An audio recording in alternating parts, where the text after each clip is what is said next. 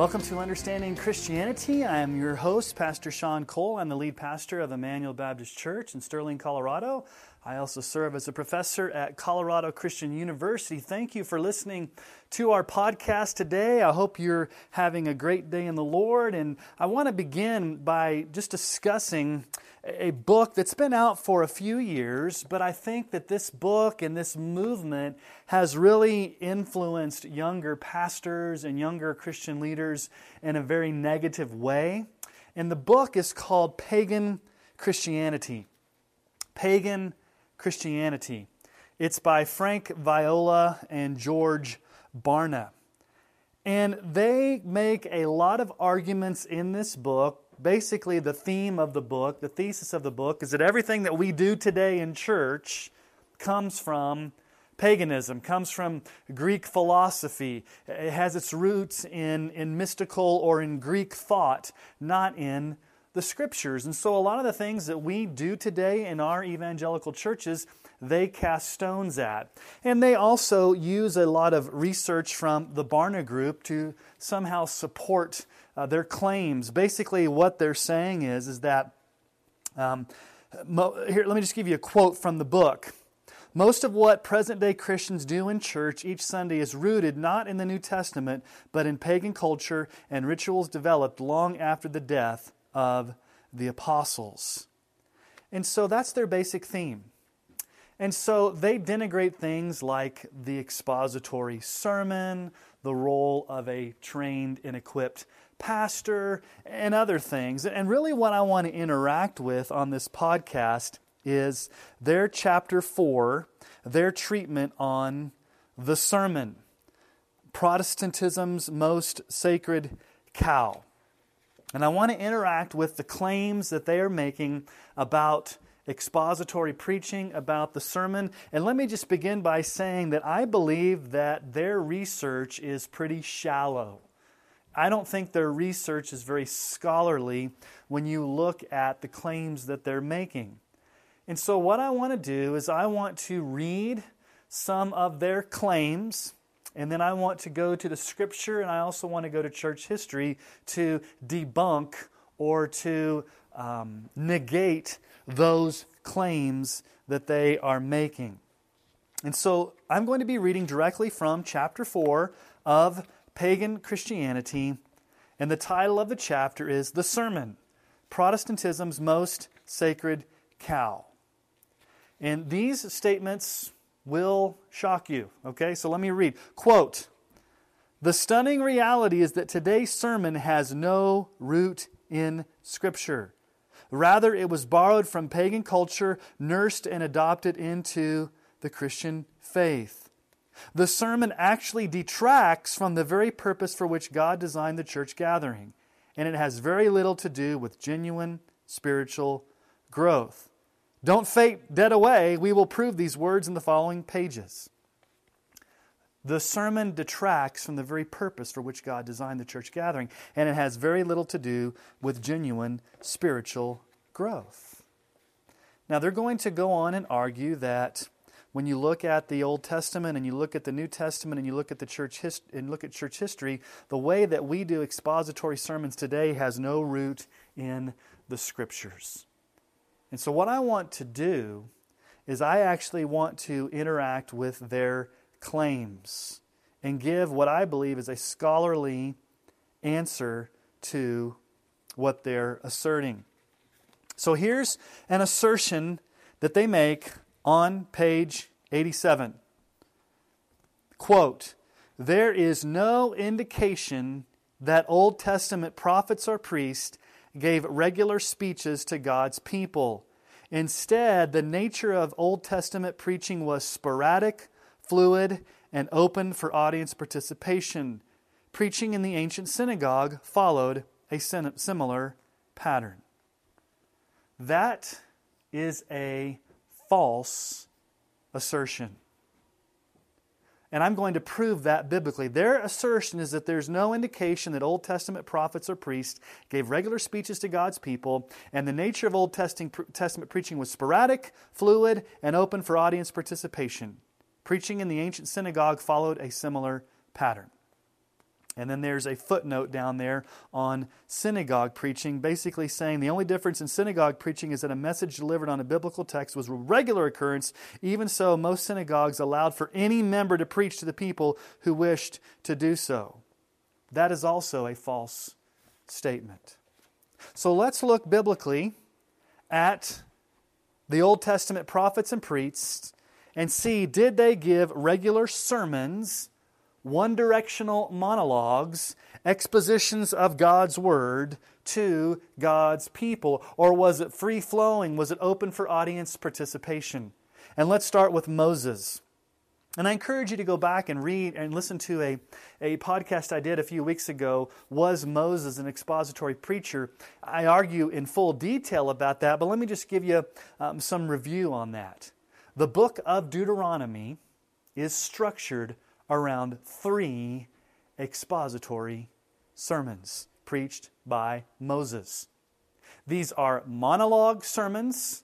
He is standing and preaching before the people corporately, and the entire book of Deuteronomy is a picture of God's people assembled under the authoritative preaching of the word by one man who is called and qualified to lead and to preach to those people. The first expository sermon in the book of Deuteronomy starts in chapter 1, verse 6, and extends all the way to chapter 4, verse 40. Structurally, you can go back and read that and see that it is a sermon. The second expository sermon in Deuteronomy begins at chapter 4, verse 44, and extends all the way through chapter 26, verse 68. And the third expository sermon extends from chapter 29 verses 1 through chapter 30, verse 20. The Charles Simeon Trust, which is a great uh, website and ministry that provides help and expository preaching, uh, they, they describe Moses' ministry in Deuteronomy this way. Quote, expository preaching is considered to be among the highest forms of teaching and is perhaps the greatest form of preaching. The ecclesiastic importance stems both from rich biblical tradition of exposition by example and from biblical injunction. Much of the scriptures as preach are preached material, and we can learn much from God's preachers handling God's word, explaining the plain meaning and intentions. Moses did it. The book of Deuteronomy records three expository sermons that Moses preached on the plains of Moab as the nation of Israel was poised to cross the Red Sea, I mean, not the Red Sea, cross the Jordan River and enter into the promised land. And so this was not sporadic, this was not necessarily fluid, and there was no audience participation. This was the called man of God, Moses, who had been equipped for this. Back in Exodus chapter 4, God called Moses from the burning bush and empowered him by saying to Moses, I will be your mouthpiece. God would be the mouthpiece of Moses, the called, the equipped man of God, stood before the people and with authority declared the word of God. Now, what was he expositing? What was Moses actually preaching? Well, he was not preaching new material. He was preaching what God had already delivered in Exodus. And so the preaching in the book of Deuteronomy were expositions of what God had already given in Scripture, in the tablets, in the law, in Exodus. And so Moses preaches, he, he, he reads the Scripture, he explains the Scripture, and then he exhorts the people to respond to God in that Scripture in three expository sermons. And so even just from the, the book of Deuteronomy, we see Moses as the called man of God standing and preaching before the people. And what I find very interesting is that Moses actually trained and commissioned and bequeathed the priests to carry on this expository preaching ministry in, in, the nation of Israel after his death. Moses knew that he would no longer be the main preacher, and so what he did was he equipped and commissioned the priests to practice expository preaching and teaching as the called, equipped, ordained, if you will, men of God in the Old Testament nation of Israel. Now, you need to understand where we find this. Well, let's go to Leviticus chapter 10, verses 10 through 11. Leviticus 10, 10 through 11. You are to distinguish between the holy and the common, and between the unclean and the clean. And you are to teach the people of Israel all the statutes that the Lord has spoken to them by Moses. This is God's commission to the priesthood. What are they supposed to do? They are supposed to teach the people of Israel all the statutes that the Lord spoke to them by Moses. Moses would be gone. The law was delivered. The law was delivered to that generation in Exodus. That generation died away in the wilderness. A new generation came on the scene. Moses preaches three expository sermons to that generation on the banks of the Jordan River. And then Moses says, Listen, when you get into the promised land and when you settle the promised land, the law still needs to be taught to the people. So I am commissioning you as the priests to systematically teach the people the law of God. Well, let's go to Deuteronomy again and we will see Moses commissioning them again. Deuteronomy 33 10. Speaking about the priests, they shall teach Jacob your rules and Israel your law. And they shall put incense before you and whole burnt offerings on your altar. They are to be the teachers of Israel. And then if you go to Second Chronicles chapter 17, verse 9, you see this in action. They, speaking about the priests, they taught in Judah, having the book of the law of the Lord with them, they went about through all the cities of Judah and taught among the people. Now, this is a systematic equipping, commissioning of the priesthood to go throughout Judah, to go throughout the people, to have the book of the law, to have the scriptures, to have Deuteronomy there before them, and to go into the villages, to go house to house, to go town to town, to go through all the cities, and to teach the people the law. Now, this is before the synagogue system. This is before the diaspora, when uh, Babylon comes in and conquers uh, the southern kingdom of Judah, and they're taken into 70 years of Babylonian captivity, and the temple is ransacked, and, and they're displaced.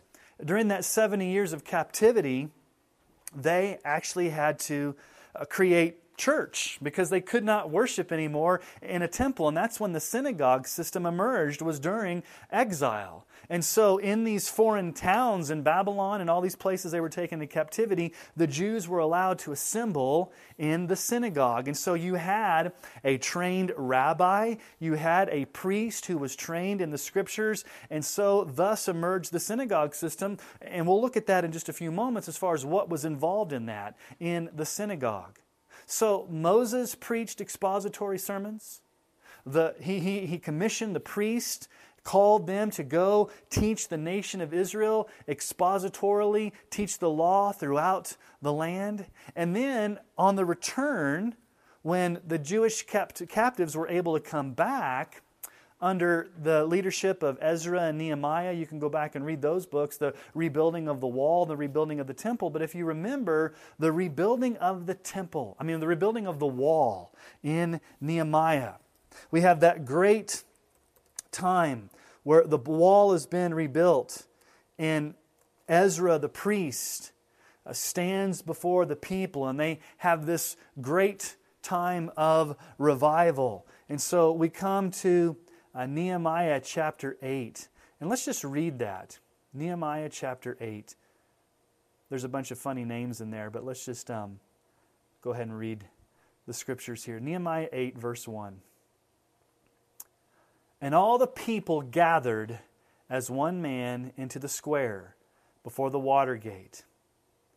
And they told Ezra the scribe to bring the book of the law of Moses that the Lord had commanded Israel. What is that book of the law? It's, it's Deuteronomy, it's the written scriptures. So Ezra the priest, now he's a priest, remember? He, he's been trained in the scriptures, brought the law before the assembly, both men and women, all who could understand what they heard on the first day of the seventh month. And he read from it, facing the square before the water gate, from early morning until midday in the presence of the men and the women and those who could understand. And the ears of all the people were attentive to the book of the law.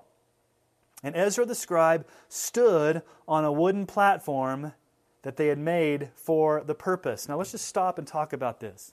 He stood on a wooden platform. Why did he stand on a wooden platform? Well, because the entire nation had gathered to hear.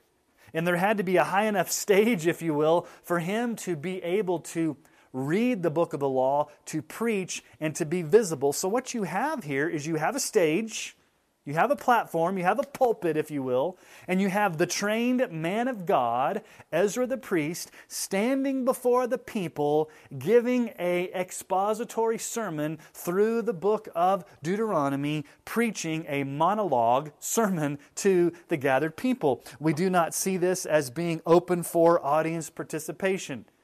Now, up on the stage, because it's happening all day long, he has priests beside him to help him. Because if you read Deuteronomy from, from beginning to end in a loud voice without a speaker system back during that time, it would take a lot of energy. And so beside him stood Mattithiah, Shema, Ananiah, Uriah, Hilkiah, and Maaseiah on his right hand, and Pedadiah, Mishael, Malchijah, Hashum, Hashbaddanah, Zechariah, and Meshullam on his left hand. And Ezra opened the book in the sight of all the people for he was above all the people, and as he opened it, all the people stood. Now, visibly, demonstrably, what is he doing? He's showing reverence for the Word of God. He's standing and literally he's opening the Bible.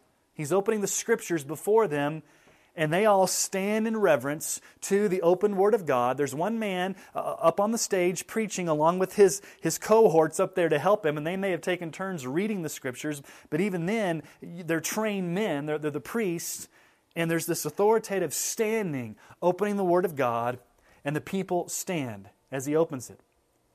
Verse 6 Ezra blessed the Lord, the great God, and all the people answered, Amen, Amen, lifting up their hands. And they bowed their heads and worshiped the Lord with their faces to the ground. And Yeshua, Bani, Sherebiah, Jamin, Akkub, Shabbethai, Hodiah, Maaseiah, Kelita, uh, all these different people, the Levites, those are the priests, helped the people to understand the law while the people remained in their places. They read from the book of the law clearly, and they gave the sense so that the people understood the reading. Think about that for a moment. What had happened was Ezra stands, he reads the scripture. And he reads it probably to be translated because these people uh, had been in Babylonian captivity and they may not have, have spoken actual Hebrew. And so there, there's probably translation. But what happens is, after the expository sermon, he sends Levites to go out into the crowd and to read the scriptures, to clearly give the sense of the scriptures so that the people could understand. That's expository preaching. You read the text and you explain the text and you encourage people to obey the text clearly.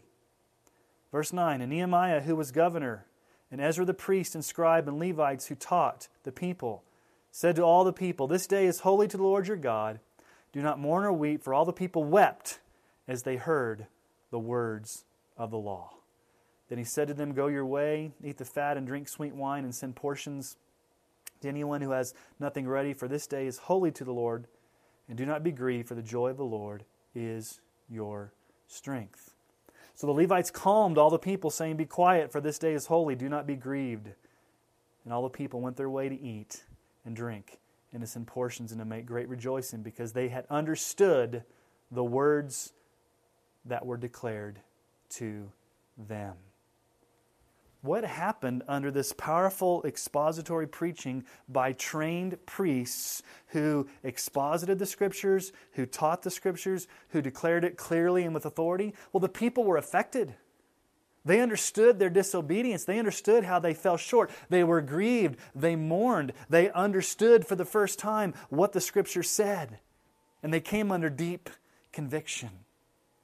And so, just from Moses preaching three expository sermons as the one called man of God before the people standing. Didn't necessarily have a physical pulpit, but he stood before the people. It was a monologue, it was a speech, it was a sermon.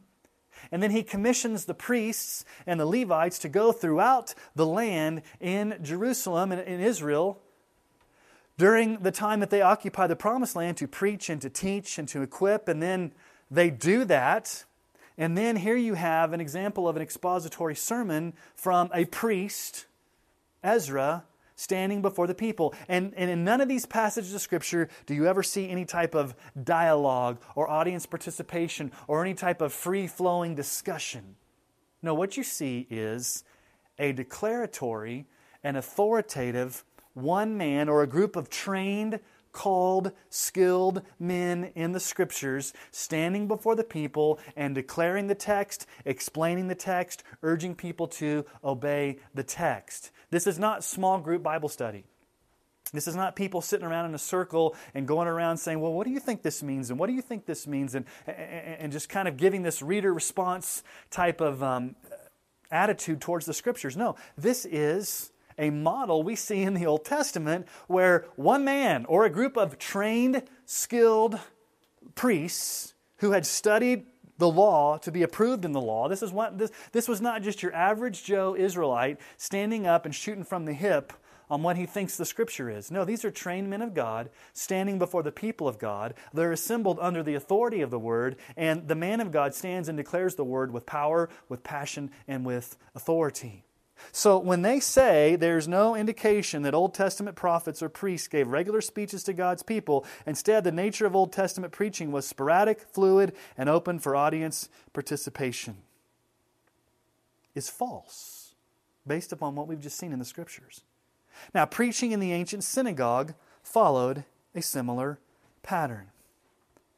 Well, let's talk about the preaching in the ancient synagogue because we do have an example of Jesus going into the synagogue. And as Jesus goes into the synagogue, he goes there in Luke chapter 4. And as he goes into the synagogue, he preaches an expository sermon from Luke chapter 4.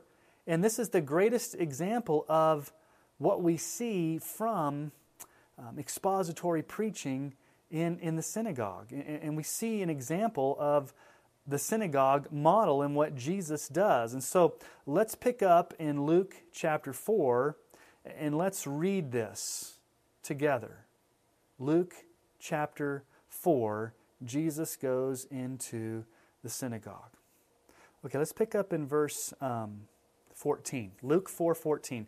This is after the baptism of Jesus. He's been sent out by the Holy Spirit into the wilderness for 40 days, being tempted by the devil, and he is empowered by the Holy Spirit to resist that temptation. And then he emerges from the 40 days and starts his public ministry and he goes to his hometown of Nazareth during the synagogue in the synagogue and preaches an expository sermon from the book of Isaiah. Verse 14, Luke chapter 4. Jesus returned in the power of the Spirit to Galilee and a report about him went out through all the surrounding country. And he taught in their synagogues, being glorified by all. And he came to Nazareth, where he had been brought up, and as was his custom, he went to the synagogue on the Sabbath day, and he stood up to read. And the scroll of the prophet Isaiah was given to him. He unrolled the scroll and found the place where it was written The Spirit of the Lord is upon me, because he has anointed me to proclaim good news to the poor. He has sent me to proclaim liberty to the captives and recovering sight to the blind, to set at liberty those who are oppressed, to proclaim the year of the Lord's favor. And he rolled up the scroll and gave it back to the attendant and sat down, and the eyes of all in the synagogue were fixed on him. And he began to say, Today the scripture has been fulfilled in your hearing. And all spoke well of him and marveled at the gracious words that were coming from his mouth. And he said, And they said, Is not this Joseph's son? And he said to them, Doubtless you will quote me this proverb, saying, Physician, heal yourself. What we have heard you did at Capernaum, do here in our hometown as well. And he said, Truly I say to you, no prophet is acceptable in his hometown. Some things to note here is that it was Jesus' custom to go to the synagogue. Now, this is one recorded example that we have. We don't have every recorded example of every sermon that Jesus preached every time he went to the synagogue. Uh, this is part of um, the synoptic gospels. When you look at Matthew, Mark, and Luke, they're selective in what they chose under the inspiration of the Holy Spirit to record. And so we don't have every single sermon that Jesus preached. What we have here is an important sermon, his first sermon in his hometown of Nazareth. And it's important to note that it was his custom to go to the synagogue. The synagogue. And so when you look at the synagogue, you have to ask, your, ask the question well, what, what happened during the synagogue? What, what's going on um, in the synagogue during that time? Well, there's a lot of things that happened during the synagogue, but let's just talk about what were the main elements of the synagogue worship. Okay? Here's what would happen in synagogue worship. Now, this is attested to by almost every New Testament scholar. If you look at the top commentaries on the Gospel of Luke by your top historians, your top scholars, this is all corroborated in almost every uh, reputable commentary of what happened in the synagogue. Because what we have here is in Luke chapter 4, the oldest account of a synagogue worship service. And you can go back and read Jewish writings, and you can look at what Jesus does here, and you can look at history and, and some of the scholarly treatment, and you can look and see what was the pattern of synagogue worship. Well, this is what happened in synagogue worship. And, and I want you to ask yourself if you see a lot of similarities to what we do today. There were singing of psalms. Okay, so there was singing in the synagogue. And obviously, they didn't have praise songs or contemporary music. It was the Psalter, the Psalms. They would sing that. Then there would be a scripture reading from the Shema, Deuteronomy 6. Hear, O Israel, the Lord is one. This was a, almost like a call to worship where the rabbi would stand and he would call the congregation to gather under the preached word so they would be ready to hear the word of the Lord. Then they would repeat the 18 blessings this would be almost like a prayer of thanksgiving, a prayer of blessings. There would be a reading from the law in Hebrew. This would be a section from um, probably Genesis through Deuteronomy, uh, the selected text. There, there may have been a liturgy, an order of worship, but they, they had a scripture reading. And then they translated it in Aramaic because most of the people of the day may not have understood Hebrew. They, they spoke Aramaic.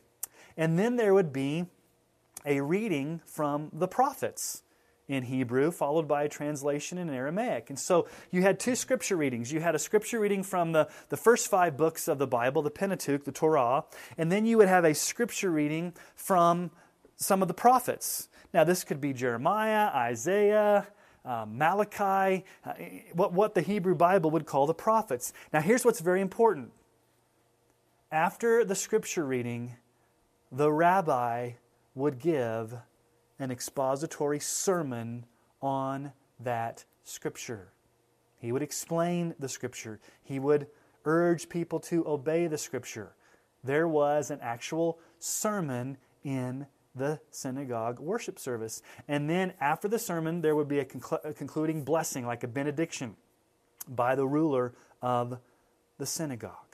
Okay, so do you see elements there that are very, very similar to what we do today.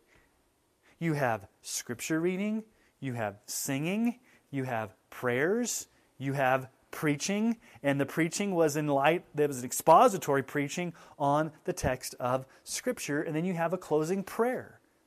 I mean, it almost sounds like most evangelical worship services today. Do we not have singing? Do we not have scripture reading? Do we not have prayers? Do we not have expository sermons? Do we not have benedictions? So, this is nothing, that the synagogue worship is not something that is pagan the order of worship in a synagogue is very similar to how we order our worship today. Now, one of the things that he said here in this book is preaching in the ancient synagogue followed a similar pattern. Footnote Most synagogues allowed for any member to preach to the people who wished to do so. I have not found any scholarly source that corroborates that, where any member could just stand up and give a random statement. Usually, what happens when you look in the scriptures is that Jesus was known as a rabbi. And so he was given permission to preach because he was a rabbi. Paul was a rabbi. He was given permission to preach when he went in the synagogues. Only rabbis preached and taught in the synagogue. And you have to understand something about that ancient culture. Rabbis were trained in the rabbinic schools. It was very, very um, um, hard to get into a rabbinic school. They started at a very early age, and there was a lot of memory. They had to memorize almost the whole Old Testament, and they had to be trained in the original languages, just like Moses was trained and called, just like the priests were trained and called. The rabbis in the synagogue were trained men of God who were the leaders, the elders in the synagogue system, and they were in charge of the worship service. They would stand and read the scripture, they would explain the scriptures, and sometimes there would be traveling rabbis that were allowed to preach, but they were still rabbis. I've not found any scholarly information that just shows that, that rabbis were uh, giving permission for anybody just to stand and it was this free flowing worship service. No, it was orderly. There was an order of worship. And so, from the Old Testament, and even during the transition time to the New Testament, in the synagogue worship, we see Jesus even practicing this. And so, what does Jesus do? He goes in, and this is the second half of the worship service. Jesus gets the, the scroll from Isaiah. So, this is the second half of the worship service where there's the reading from the prophets. And Jesus reads from the prophets. He reads that passage from Isaiah. And now, what the text tells us is that he went on, let me just give you the Greek here. He began to say to them, after he had sat down, he began to say to them, Today the scripture has been fulfilled in your hearing. Now, I don't want to go into all the Greek. I've done extensive research on this passage of scripture. This was part of my doctoral uh, thesis.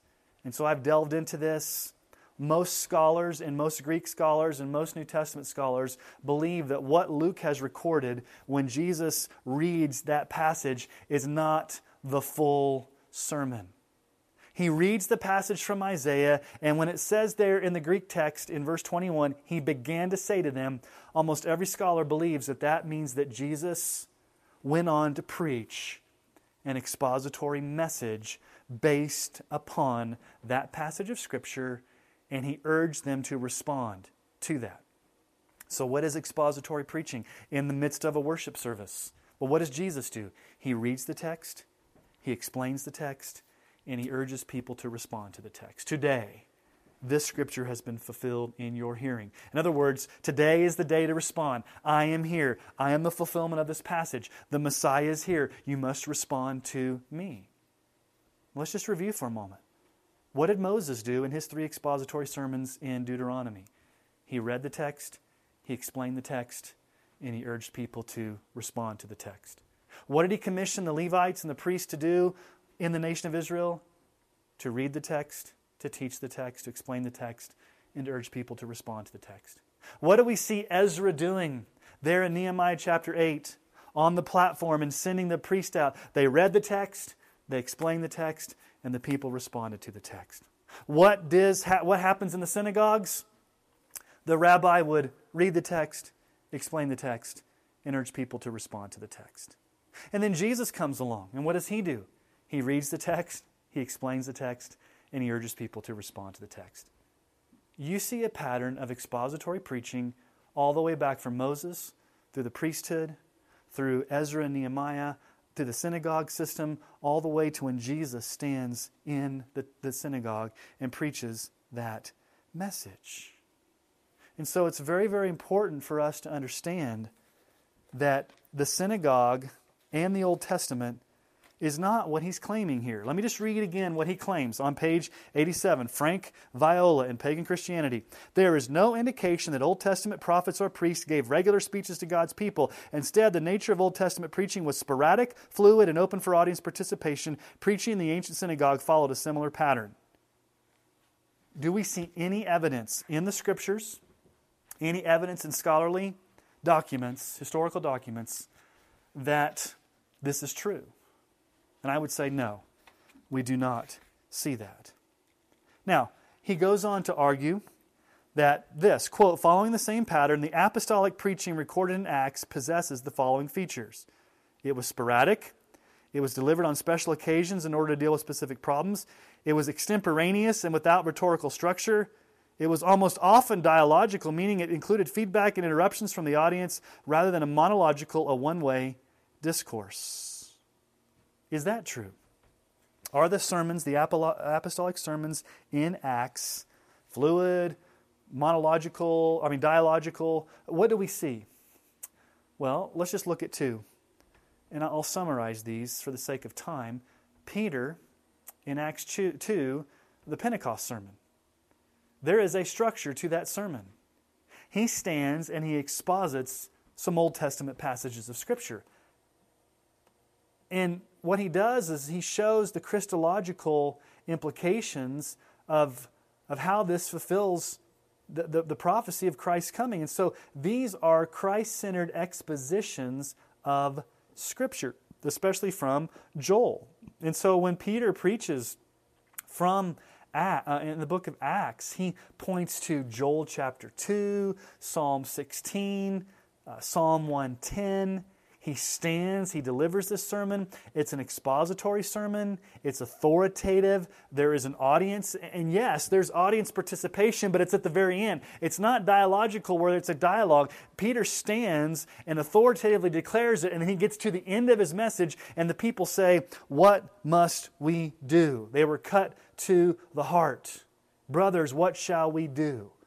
That's the only response you see in this expository sermon. It's not a give and take. It's not a conversation. It's not Peter sitting around with these people asking them what they think. No, Peter, the called man of God, the trained man of God, the apostle, stands with authority, exposits the Old Testament scriptures, points to how they find their fulfillment in the death, burial, and resurrection of Christ, looks that Jewish audience in his eyes and says, You crucified Jesus, and they were cut to the heart. And the only response or the dialogical nature we see is they're under conviction say, What must we do? And Peter says, Repent and be baptized, every one of you, in the name of Jesus Christ for the forgiveness of your sins, and you will receive the Holy Spirit. Now let's talk about Paul for a moment. Paul is in Acts chapter 13. He preached in the synagogue. And it's very interesting that Paul's preaching in the synagogue in Acts 13 follows probably the same order that we just looked at in Jesus' preaching in the synagogue in Luke chapter 4. As a matter of fact, Darrell Bock, who is a, a Greek scholar who's written a comment, great commentary, the Baker Exegetical Commentary, says this quote, Paul's speech here in Acts 13 parallels another synagogue speech that Jesus gave in Luke 4 16 through 30. The ministry of Jesus continues through Paul. So, what does Paul do there in Acts 13? He exposits Old Testament text.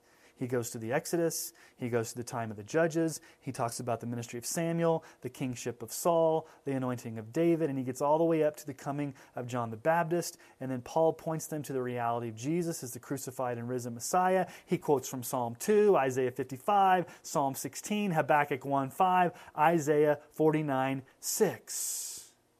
So he is doing expositional preaching on Old Testament texts, Christ centered expository preaching. And again, Paul was a, a rabbi. Even though he was saved, he, he, was still a Pharisee, he was still a rabbi, he was trained in the rabbinical schools. And so in, in Pisidia of Antioch, in Acts chapter 13, he's given permission as the trained man of God to preach. And so he systematically goes through these Old Testament texts to the audience. In Acts 13, 28 through 32. And though they found in him no guilt worthy of death, they asked Pilate to have him executed. When they had carried out all that was written of him, they took him down from the tree and laid him in a tomb. But God raised him from the dead. And for many days he appeared to those who had come up with him from Galilee to Jerusalem, who are now his witnesses to the people. And we bring you the good news that was, that was of what God promised to the fathers.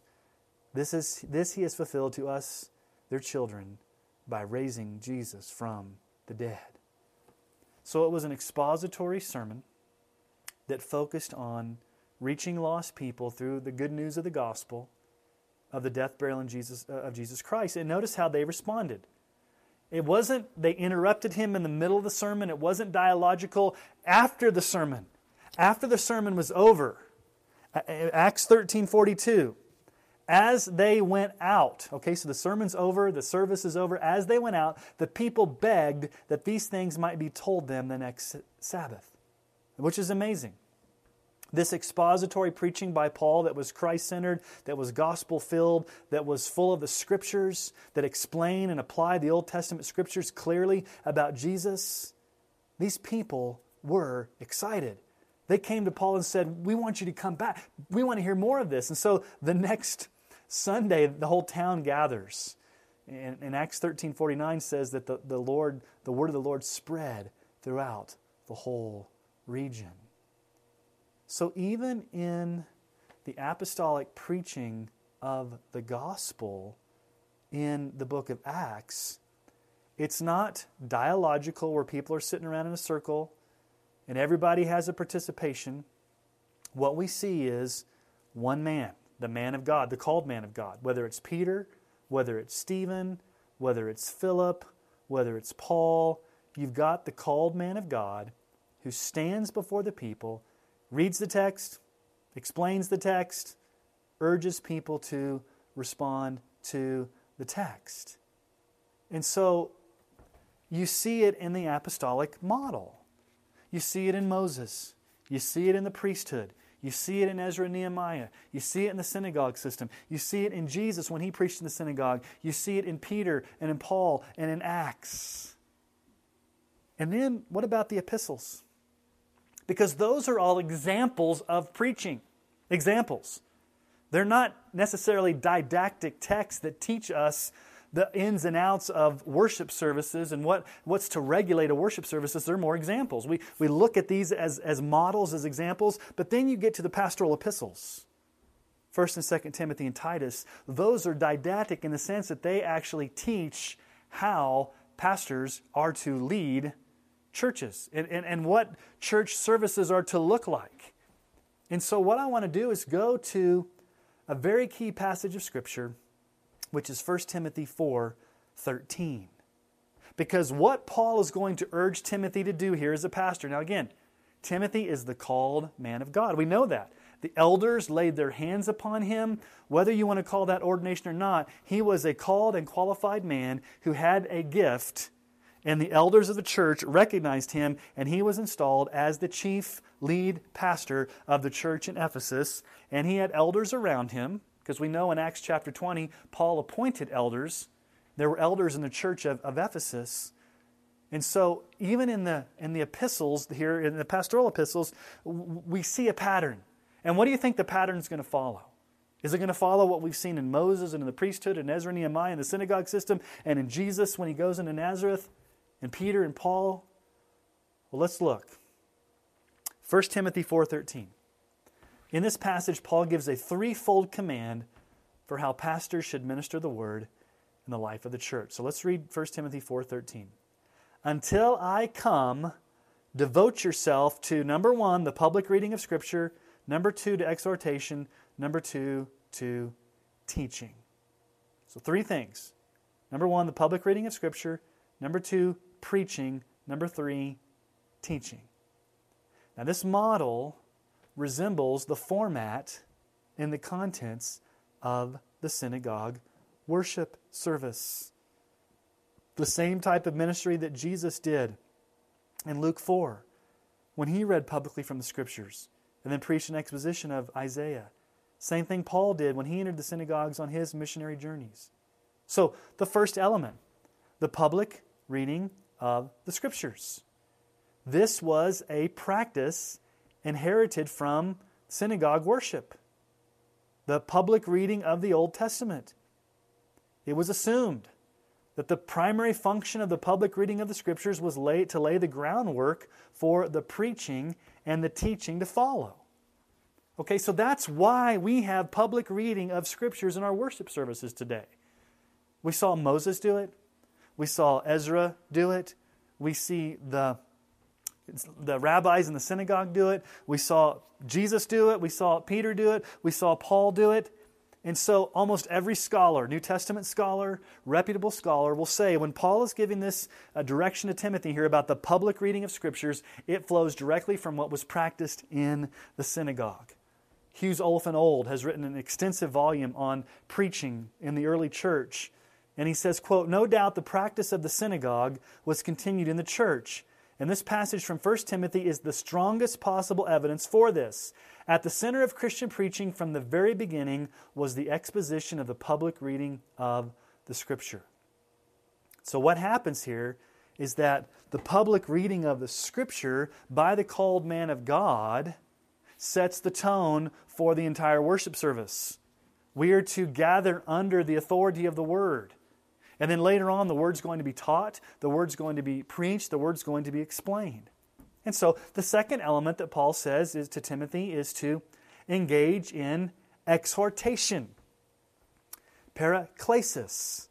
Most modern translations render this as preaching, ex- exhortive preaching, exhortation, encouraging, exhorting the congregation to obey the scriptures um, to bring instruction, to, to um, challenge, to exhort, to encourage, to declare.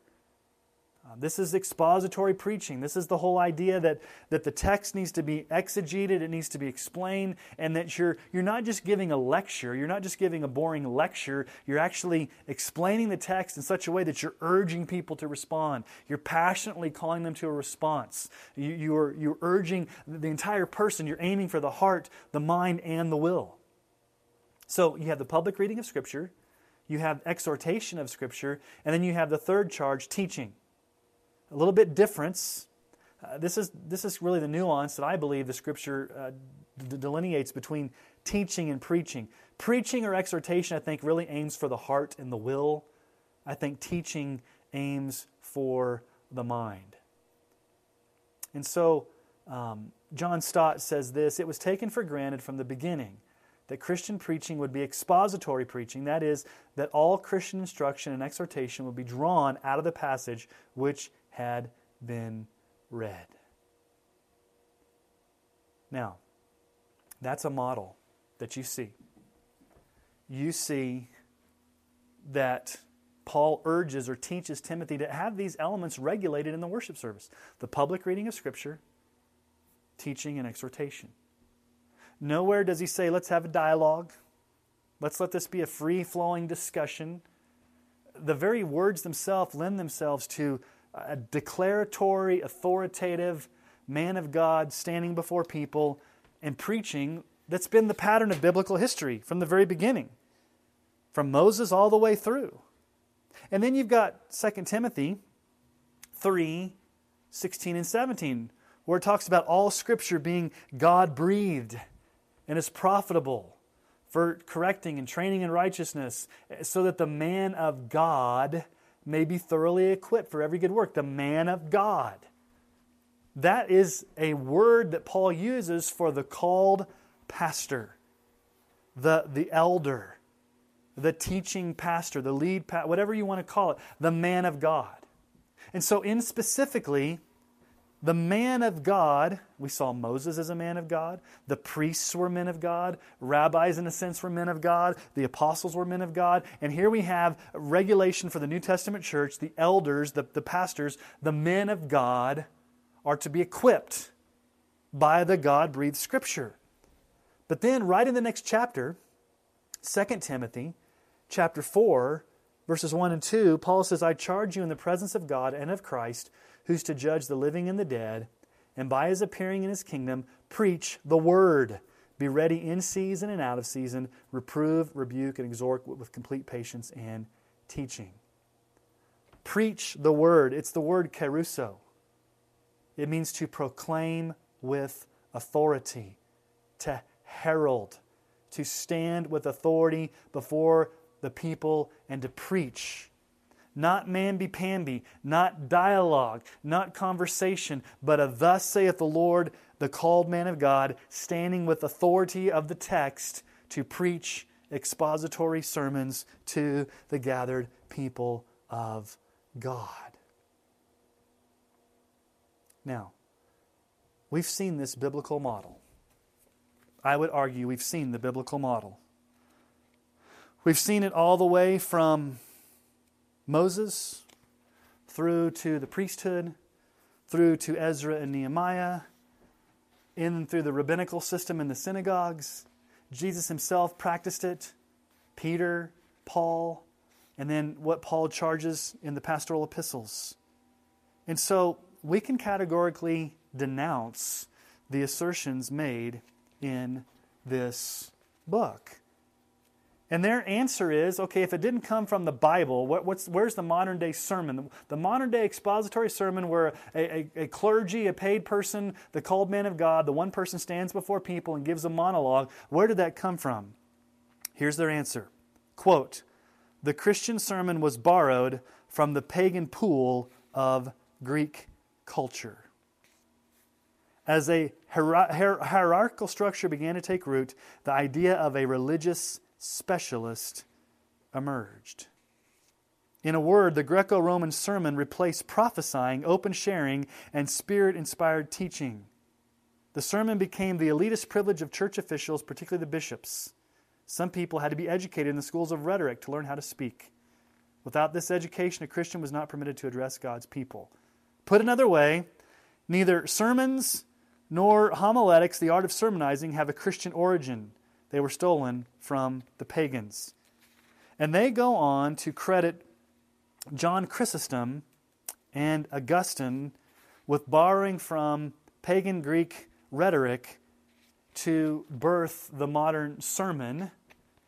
And then they said that Martin Luther and the Reformers and the Puritans just followed from this. And this has that the whole idea of a monologue from a called man of God, one person standing and preaching trained to exposit God's scripture is not biblical, it's pagan.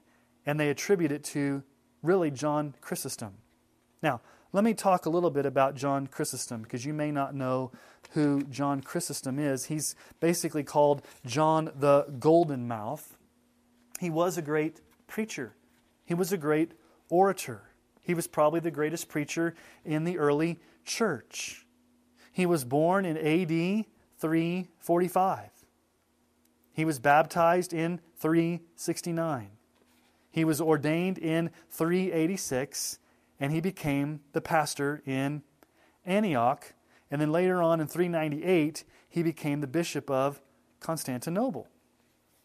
Now, he was part of what was called the. Um, back, let me just give you a little bit of church history. Back during the 300s and 400s, um, there were two schools of thought and how you approach Scripture. There was the um, Alexandrian school in Alexandria, um, Egypt, really into allegory, allegorizing the text. Um, it was not faithful expository preaching. It was more allegory. They came up with very fanciful interpretations of the scriptures. It was not the, what we would call the historical grammatical method of preaching. John Chrysostom was not of that school. He was from the what we call the Antiochian or Antioch school, which looked more at the historical, grammatical, the plain sense of the text, more what we would consider um, expository preaching. So for his time, he was very unusual. He was an expository preacher. He held to what we'd call a historical grammatical method, the plain meaning of the text, and he was also very skilled in rhetoric. He was able to speak well. He also got in trouble with his sermons. He often confronted um, the court at Constantinople, um, especially the empress, Eudoxia. Uh, she was very immoral, and he would preach against her immorality. And basically, he was exiled on many occasions, and ultimately, he died in 407, um, exiled. But let me give you how John Chrysostom preached, the style of his messages. His sermons began with a introduction. Then there was a commentary on the text of Scripture, giving exegesis of the Scripture. And then it was followed by exhortation, encouragement, response to the text. And then his sermon concluded with a brief prayer and doxology. We have an extensive collection of his sermons. He was an expository preacher. He composed some 88 sermons on the Gospel of John, 90 sermons on the Gospel of Matthew, 32 on the Epistle to Romans. And yes, he was called the gold mouth because he was skilled in rhetoric, but the argument is that he borrowed from paganism, he borrowed from Greek rhetoric. Now, let's just see if that argument holds. Just because somebody is skilled in rhetoric, skilled in oratory, is not necessarily a bad thing. Today, do you want pastors who are called men of God to be haphazard in their approach to speaking? Do you want them to mumble over their words? Do you want them to be um, soft spoken? Do, do you want there to be lack of rhetoric and oratorical skills in your preaching? No, we would say we want a called. Here's, here's my philosophy, here's my belief. A called man of God to preach will be gifted in his ability to speak. And people will want to listen to him. Now, this does not mean that he's the greatest speaker that's ever been there. It doesn't mean that we're to wow people with our oratorical skill. If you go to 1 Corinthians chapters 1 and 2, Paul denounces rhetoric and oratory for the sake of, of, de- of denying the gospel. So I don't think Paul was outright saying, "Don't be, don't use rhetoric in your in your preaching. Uh, don't use um, structure. Uh, don't build your sermon around points. Uh, don't use oratory." What Paul was arguing against is, is inflating that or making that the center so that people are wowed by your rhetorical prowess and they don't actually hear the text. Now, one of the things that was interesting about Chrysostom is that because he was such a good speaker, the people would often applaud his messages because they were influenced by the Greek culture. And he would silence that. He told them, listen, do not cl- clap or applaud at these messages. This is an exposition of God's word. And so, yes, he was the gold mouth. He used skillful rhetoric, he spoke well, he had well organized sermons, but his sermons were expositions and explanations of Scripture. I would say he just followed the model that we've seen throughout the Scriptures. Now, he, he gave an introduction.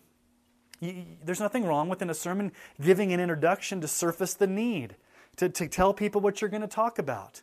Um, I do that every Sunday try to find some type of attention grabbing introduction so that uh, people will be engaged in what I have to say. And I don't think there's anything wrong with doing that. And so, sure, he used an introduction, but he would, if you go back and read his sermons, he would read the text, he would explain the text, and he would do that from a very expository, exegetical method. And then he would urge people to respond to the text, and then he would close with prayer. What have we seen all along? An expository preaching is from a biblical model. You read the text, you explain the text, and you urge people to respond to the text. So I think they have unfairly basically accused John Chrysostom, the goldmouth, of adopting pagan Greek rhetoric, and that became the form of the sermon. And so then you had a specialist who was the only person allowed to speak and stood up and preached. Now, really, if you look under the surface of this book, Pagan Christianity, it's nothing more than apologetic for Anabaptist theology. What do I mean by Anabaptist theology? Not Baptist, Anabaptist. The Anabaptists were around during the Reformation. The Quakers, others. It's this whole idea that there's this egalitarian view of church where everybody sits around, everybody has authority, people are prompted by the Spirit, they can say whatever they want. There's this free flowing experience. Um, it's more mystical, it's more subjective. Um, there's not a view of an ordained, called man of God or elders to lead the church. It's very egalitarian. That's really what they're arguing from. They're arguing for more of an Anabaptist view of church. And basically, they're saying that the Protestant church has been co opted or has been um, denigrated by pagan Greek philosophy. And it started with John Chrysostom, and it came to the Reformers, and it moved to the Puritans, and it moved to the First Great Awakening. And so, what we've inherited today is basically not anything that you see in the New Testament. And what they fail to look at is we've seen the model from the Bible of how the worship service was regulated. Now, let me give you some quotes as we bring this thing to a close that I want to respond to. How sermonizing harms the church. First, quote, the sermon makes the preacher the virtuoso performer of the regular church gathering. There is no room for interrupting or questioning the preacher while he's delivering his discourse. The sermon freezes and imprisons the functioning of the body of Christ. It forces a docile priesthood by allowing a pul- pulpiteers to dominate the church gathering week after week. That's a pot shot. We do not consider ourselves virtuoso performers. We do not look at ourselves as a priest standing there not allowing people to question. We are just following the biblical model that the called and equipped man of God is to stand before the gathered people of God. He's done the hard work of exegesis. He's been in the text all week. He's been in prayer. He is an official elder of the church. He's been uh, an official office. Has had hands laid upon him. He's, he's in the office of an elder. And he's to stand before the church with the confidence that he spent time exegeting the text. And yes, he may be the only one standing giving a monologue, and people aren't to interrupt him because when the preached word of God is there, there's authority behind that. And the, pre, and the man of God has the inherent authority from the text to stand up and say, Thus saith the Lord, and people sit in authority under the text and under the authority of the preacher, not because that, that they, they, they you know, bow allegiance to unlimited authority, but he's the called man of God that's preaching. Number two, what they say, quote, the sermon often stalemates spiritual growth. Because it is a one way affair, it encourages passivity. Well, faith comes by hearing, and hearing by the Word of God. God, from the very beginning, has chosen preaching speaking, the, the, taking in of the gospel, the word through the ears as his method of transforming people. And so, whether you think a monologue of a person standing up is passive, then I don't think you understand the role of the Holy Spirit in creating faith when the preached word is accomplished. Talk about passive. God stood to an empty universe and spoke and said, Let there be light, and there was light. Moses stood before the people and preached. Ezra stood before the people and preached. Jesus stood before the people and preached. Paul and Peter stood before the people and preached.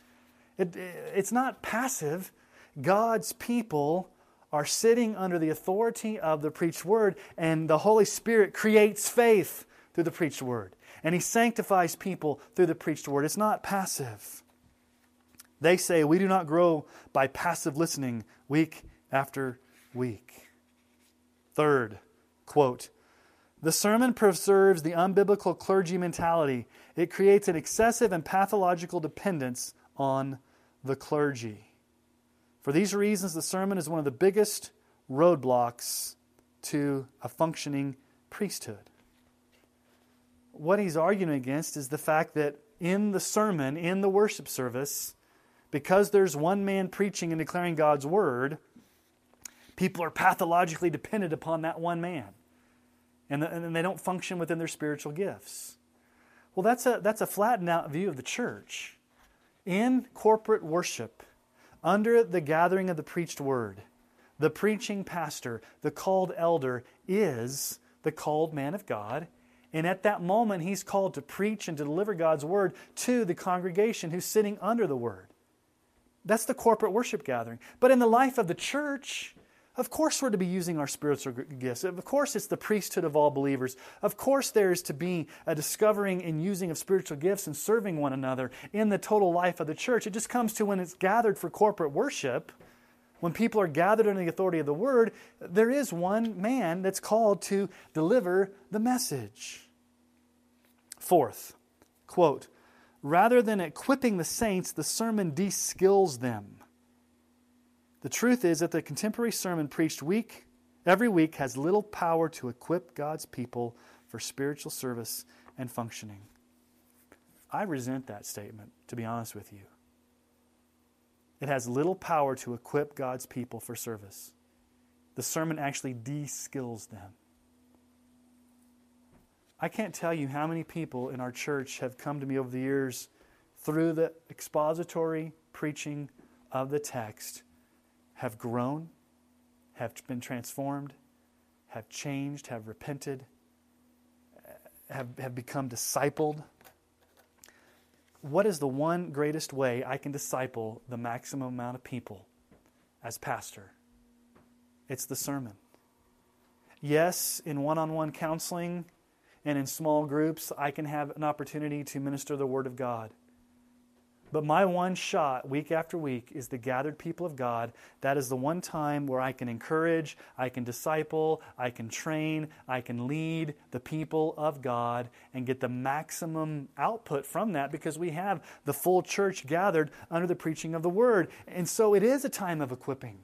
Now, I can see if a pastor doesn't use it as a time of equipping and the pastor doesn't see it as discipleship and the pastor doesn't preach expository messages, then you could view it as, as de-skilling the people. But I think the pastor must look at his sermon as I am discipling God's people, I am feeding the sheep, I am being used by the Holy Spirit to grow the sheep, and he needs to see the sermon as leading, feeding, guiding, and equipping and encouraging the flock. And what's truly going to bring about change? The faithful, consistent preaching of God's Word expositorily week after week. They say this quote, Contemporary pulpiteerism generally fails to get beyond disseminating information and on to equipping believers to experience and use what they've heard. If it's bad preaching, if it's a lecture, if all it does is disseminate information, then yes, I would agree with them. But that's not expository preaching. That's not biblical preaching. Biblical preaching, as we've seen, is you read the text, you explain the text, and then you encourage and exhort people to respond to the text. You bring in application, you bring in how the text bears upon their life. It's not just a boring, dry lecture. In your sermons, you are exposing people to the voice of God so that they can respond. This is a quote in the end, the sermon actually intensifies the impoverishment of the church. Well, I disagree with everything they've said in this book. And my concern is that this pagan Christianity is making its ranks in the emergent church, liberal church, but uh, my concern is it's coming into the conservative church and that young pastors, young church leaders are going to be enamored with this type of approach to ministry. And they're going to end up abandoning what the Bible actually teaches about preaching and about church and about ecclesiology for something new and something fresh and something that, that may sound exciting. I mean, pagan Christianity, that, that, that's a bold statement. But I'm afraid a lot of young leaders are getting baited by this pagan Christianity. And here's the thing two assumptions that I think are underlying this book. First assumption is Anabaptist theology rules the day. And you can go study the Anabaptists, um, basically in the same time period as the Reformers, but totally opposed and totally in opposition to the magisterial reformers, Calvin, Luther, Zwingli, and others the Westminster, I mean, all the things that came from the Protestant Reformation, they stood in direct opposition, the Anabaptist movement. Assumption number one. And assumption number two, because it's by Barna, pragmatism. So you've got uh, an amalgam of Anabaptist theology with modern day pragmatism that comes from his research. So we've done all these polls, and this is what lost people are telling us, and this is how we need to do church. And so everything's driven by pragmatism. So we should just change the way we do church to meet the market need, and let's just adopt an Anabaptist theology because that's our assumption of what works best. And so, really, it's not pagan Christianity, it's Anabaptist pragmatism. Anabaptist pragmatism is the major assumption behind pagan Christianity. And I think it's also poor research. And so you be the judge.